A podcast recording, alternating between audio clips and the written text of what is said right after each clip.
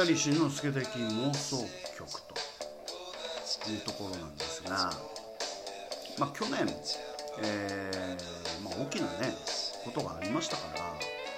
あのかなり配信ペースが鈍くなりましたんでまあ2021年になりましたからね。うん令和3年目、まあ、ちゃんとねこう週1配信、えーこれをできるようにねちゃんとこうできる男っていうのはねうんやれる時間がないってことは言わないらしいですからね、えーやれる時間を作れることになるように頑張ろうかなと思うようにしようと、えーかなりこう全力全力で消極的に生きているっていう、えー51年目を迎えている稲荷慎之介でございます、えーいかがですかね、えーどんな風にお過ごしなんでしょうか？まあもうすっかりねおとそ気分も抜けてらっしゃるところ毎日毎日寒いななんて思いながら、えー過ごしてらっしゃるんじゃないかなとは思うんですがまあ冬ですからね、ええその辺しょうがないっちゃしょうがないですよ、ええまああのーいろいろ見ていきますとこの私のポッドキャストもですね、まあ、世界各国いろんなところで、えー聞いてらっしゃってる方聞いていただけている方がいるみたいで、まあ、いつだったかもうちらっとお話ししましたけれども最近どんなところで聞いてる方がいるのなんていうところで言いますと多いところでやっぱり日本 Japan ですね、えー日本 United States 台湾香港ベトナムえーなんだっけこれナイジェリアフランススイスランドタイランド、えーアイルランドいろんな国で、えー聞いてらっしゃる方いると思うんです。まあまあ世界各国いろんなところで耳汚しをしているところはちょっと、えーいささかどうしてどうしてっていうところではあるんですが、えーお聞き苦しい点ですとかね、えー聞き逃せねえななんていうところがありましたら何卒、えーご容赦いただきながらですねメールなんかもいただけると嬉しいなと思ったりもしますよと。まあなんかねもう振り返るとおこがましいぐらいにお正月が随分昔のような昔のようなことに思えてきまして。まあ前回もちらっと言いましたけど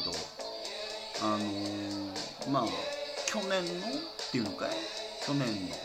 え第71回。ね「紅白歌合戦」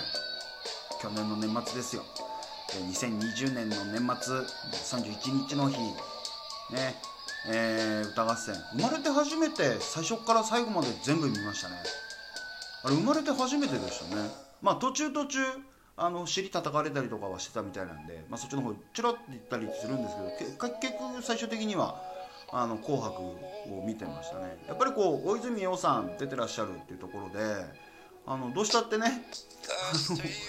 台本にガチガチになってる洋さん見てみたいねなんて言いながらあの見てて、えーましたね、まあ、それを見ながらやっぱ思ったんですけどあのエータエイジエート？って言いますよね。ねあのドルチェガッパーナの匂いが臭いんだよってやつ。あれをこうずっと聞きながらうんこれを聞くのも今年が最後なんだろうななんて思いながらあの年を越しまして案の定、えー私の耳にはあの曲は入ってこない、まあ、どっかで流れてるのかもしれませんよ。知れませんけどまあそれも今月いっぱいだよね、うん、思っちゃったりなんかしますよね。まあまあそういう宿命の宿命の音楽なんでしょうと、えいうところ。まあお正月、えー何もできなかったんでね、まあ、何もできなかったっていうかどこにも行きませんしね。あの思ったんですよね。でかみさんと2人でこう映画見ながらね、うん、見た映画ね「グリーンブック」っていう映画見ましたよ。えーグリーンブックっていうのね、あのーまだまだ、えーアメリカの方では黒人差別がものすごい時、えーとんでもない時にそのチンピラの白人のチンピラと、えー超エリートの黒人のピアニストが、えーまあ、アメリカ南部をこう旅をして演奏会をやっていく中での、えー、その白人と黒人の、え、家族愛とかね心の葛藤とかっていうところの映画「え、グリーンブック」っていうのを見ましたけれどもなんかすごく重重いわけじゃないんですけどあの難しい考えさせられる、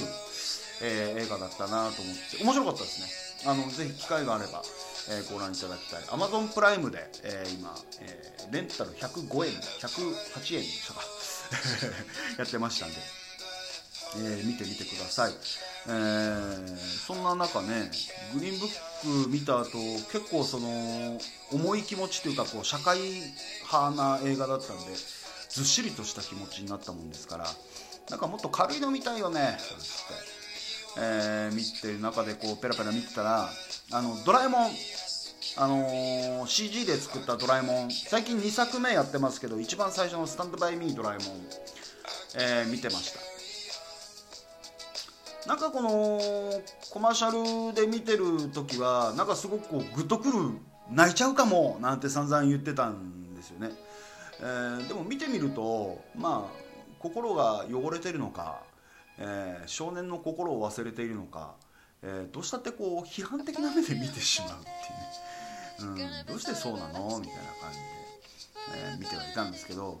どうしてもこうドラえもん、え、声優さん代わりしましてね大山信代さんから水田わさびに変わったりとかあのいろいろ聞いてると皆さん全部声変わってるんですね。私が子供の頃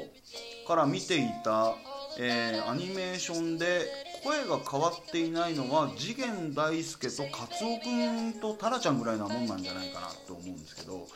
えー、新しい声優陣の中で「ドラえもん」を見て、えー、ふと思ったんですけどその声優の声を記憶してるじゃないですか。大山信代がやってたドラえもんの声とか、まあ、のび太昔ののび太チャイナスネ夫静香ちゃんの声。ってなんだろう具体的に何を記憶してるんだろうって思うんですよね。例えばその電話のベル電話のその昔の黒電話のベルがジリリンって鳴る音。あれは何をイメージしてんだろうって。そのその音を頭の中で再生しているのかな。頭の中で再生した時の電気信号をえー、頭の中で複製してそれを記憶として留めているのかなとかって思ってたんですよね。そんなこと考えながらずっとドラえもん見てましたね。えー、なんかね昔あのブログに書いた書いたような気もするんですが豚肉の味を記憶するって結構難しいかもって思ったんですよね。豚肉の味って何味っていういや皆さん考えてるのはそれは生姜焼きの味なんです。よね。それは豚の生姜焼きの味でありねあのとんかつの味なんですよ。豚肉の味ってどんな味だろうっていう、えー、そんなくだらないことを考えてみるもんじゃねえなっていうような感じがしましたね。うん。まあまああの最近本当に何でしょう。家の居心地がいいもんですから。あんまり外に出歩かなくなった。ね。まあそうやって言うとまたのろけてんなこの親父この野郎って思われちゃうかもしれないんですけど。まあまああの一方で毎日お小遣い1000円しかもらえてないんで、えー、飲みに行くのも飲みに行けない、うん、コンビニで肉まん買うのもちょっとはばかっちゃうぐらいな感じでいますんで。楽なんだもんそういう生活の方が。えー、ね、えー、そんな感じなんですけども、えーまあ、飲みに出歩かなくなったんですよ。なんで、えー、昼間から家にいてねぼーっと家にいて、あのー、テレビ見たりとかしてるんですけど、まあ、お正月駅伝ね今年すごくそのものすごい大逆転があったんでね。あのどこですか、えー、創価大学。ね創価大学がずっとトップ走ってたみたいでで最後の最後の土壇の土壇場であのクイッとこうケツから抜かれちゃってね、えー、うわーすごいなドラマチックだなと思って駅伝見てたんですよ。で話を聞くとね会社の女の子なんかも私も駅伝見るんですなんつってね。力入るんですよなんて言ってたんですけど、まあ、うちの母ちゃんねけいちゃんも駅伝とか見るの好きなんですよ。だから今回みたいなこう追いつき追い越せ的なってドヒートなやつを見るとねけいちゃんテレビの前で正座してね「堀池頑張れ!」って声かけるんだよね「うん堀池頑張れ!」っつってもう声かけたって届くわけはないんだけどもなんぼ 5G の世の中になったっつったってねテレビの前で盛んだって絶対聞こえるわけがないだけどね見てるね。でもねあの駅伝を見ててやっぱり思うんですけど本当はそういうことを思っちゃいけないんでしょうけどその創価大学のアンカーの人一生懸命走ってましたよねずっとね。でまあ駅伝だからたすきをつないでたずいたつないでっていうところのその何？チーム一丸となってとかね。うん。そんなところでわってなるんですけどもでも結局さあのアンカーのやつがもっとピッと走ってりゃ抜かれることなかったわけじゃん。っていう気持ちは内包するじゃん。でもそれはさその駅伝というその何？友情とか。いうところのなんかその美しい部分。スポーツマンシップの美しい部分でいい具合にこうぼやかしちゃってあのしないようにしてると思うんですけどでも結局はそこのさ責任転嫁してる感じなところっていうのがあのすごくね気持ち悪く見えちゃったりとかしたんですよね。だからそのうまくうまく言えてないっていうか頭の中でちゃんと整理できてないんだけどその戦争責任のよりどころみたいなところをまああのアンカーのあんちゃんに持ってったりとかしてんだろうかなって思うんですよね。なかなかこれね表現が難しいな。どうせ喋るんだったらもうちょっときちっと頭の中で整理した状態で喋ればよかったかな。うーん。あのね何人で走ってるか知らないけどね、山の神とか平地のなんとかとかっていろんなその箱根駅伝な何も正月からそんな走ることはねえだろうって思うんだけどあの中であのチーム一丸となってやってる中であのまあ、結果的に創価大学は負けちゃったんだけどその一番最後のアンカーの兄ちゃんに責任を押し付けたいところを偽善の感じでこうチーム全体の駅伝の素晴らしさです。みたいなところを言ってるみたいな感じっちゅうの？それが何だろう。うーん戦争責任の天皇陛下の永久戦犯のみたいなところでその戦争をやっていた日本人としての責任のその部分のモヤモヤを包み隠してるみたいな感じがするんだけどこれもうちょっとうまく喋れたらよかったかな。喋るって難しいね。思いつきで喋るもんじゃねえっていうふうにはいつも思うんだけども結果的に思いつきで喋るとこういうことになっちゃうん。まあそれはねご勘弁いただきたいところではあるんですけれども。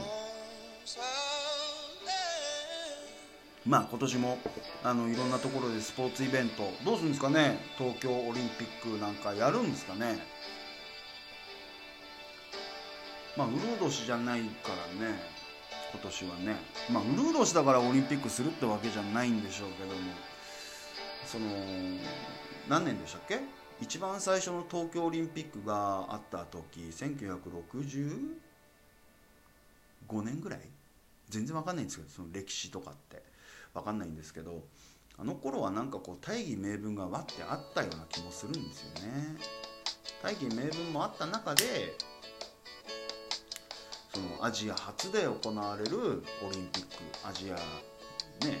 っていうのもあったし戦争でえー、ごたごたになった日本がこんだけ復興したんだよっていうところの原動力となるような、まあ、東京オリンピックっていう位置づけってはっきりしてたと思うんですよ。うん、でも今何もない中でやろうとしてるわけでしょ。むしろありがたい迷惑だよっていうようなところで、えー、東京オリンピック今年、えー、7月の23日、えー、開会式の予定というふうにはなってるようなんですけどどうせやるんだったらあの何？東北のね東日本大震災の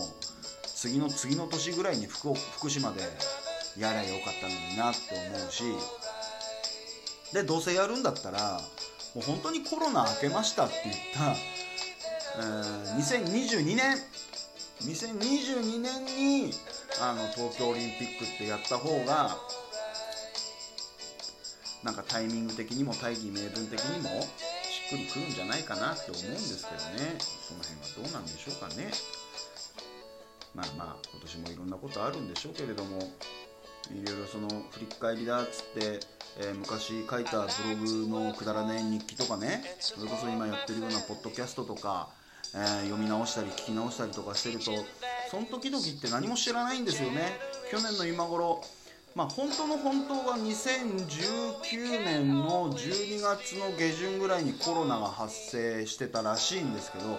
まあ、日本に入ってきたのは翌年の1月ぐらい1月中下旬ぐらい、えー、下旬ぐらいにコロナってあんだぜっていう一報が入りました。でその時は「ん？え？みたいな感じではいたんだよね。その時って何も知らないんですよね、えー、何も知らない中で、まあ、いろんなことをいろんな風に喋っててうん、なんか知らないっていうことは恐ろしいけどある意味幸せだなって思ったりもしますね。で今今日この日の段階で私が知っていることこ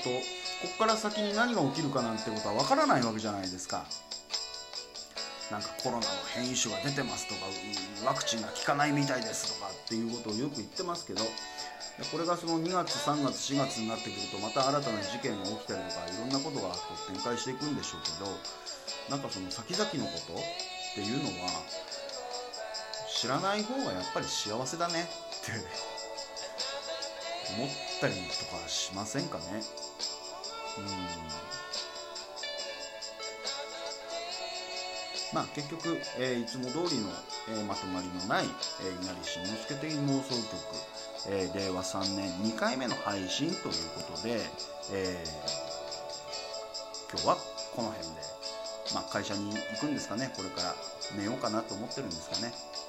うん。また次回どっかで聞いてください。それでは。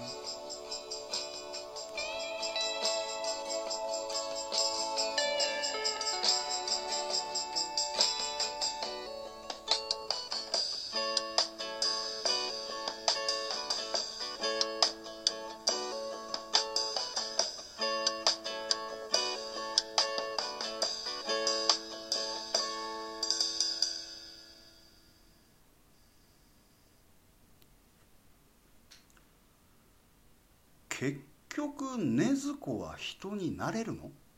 なれないの？どっち？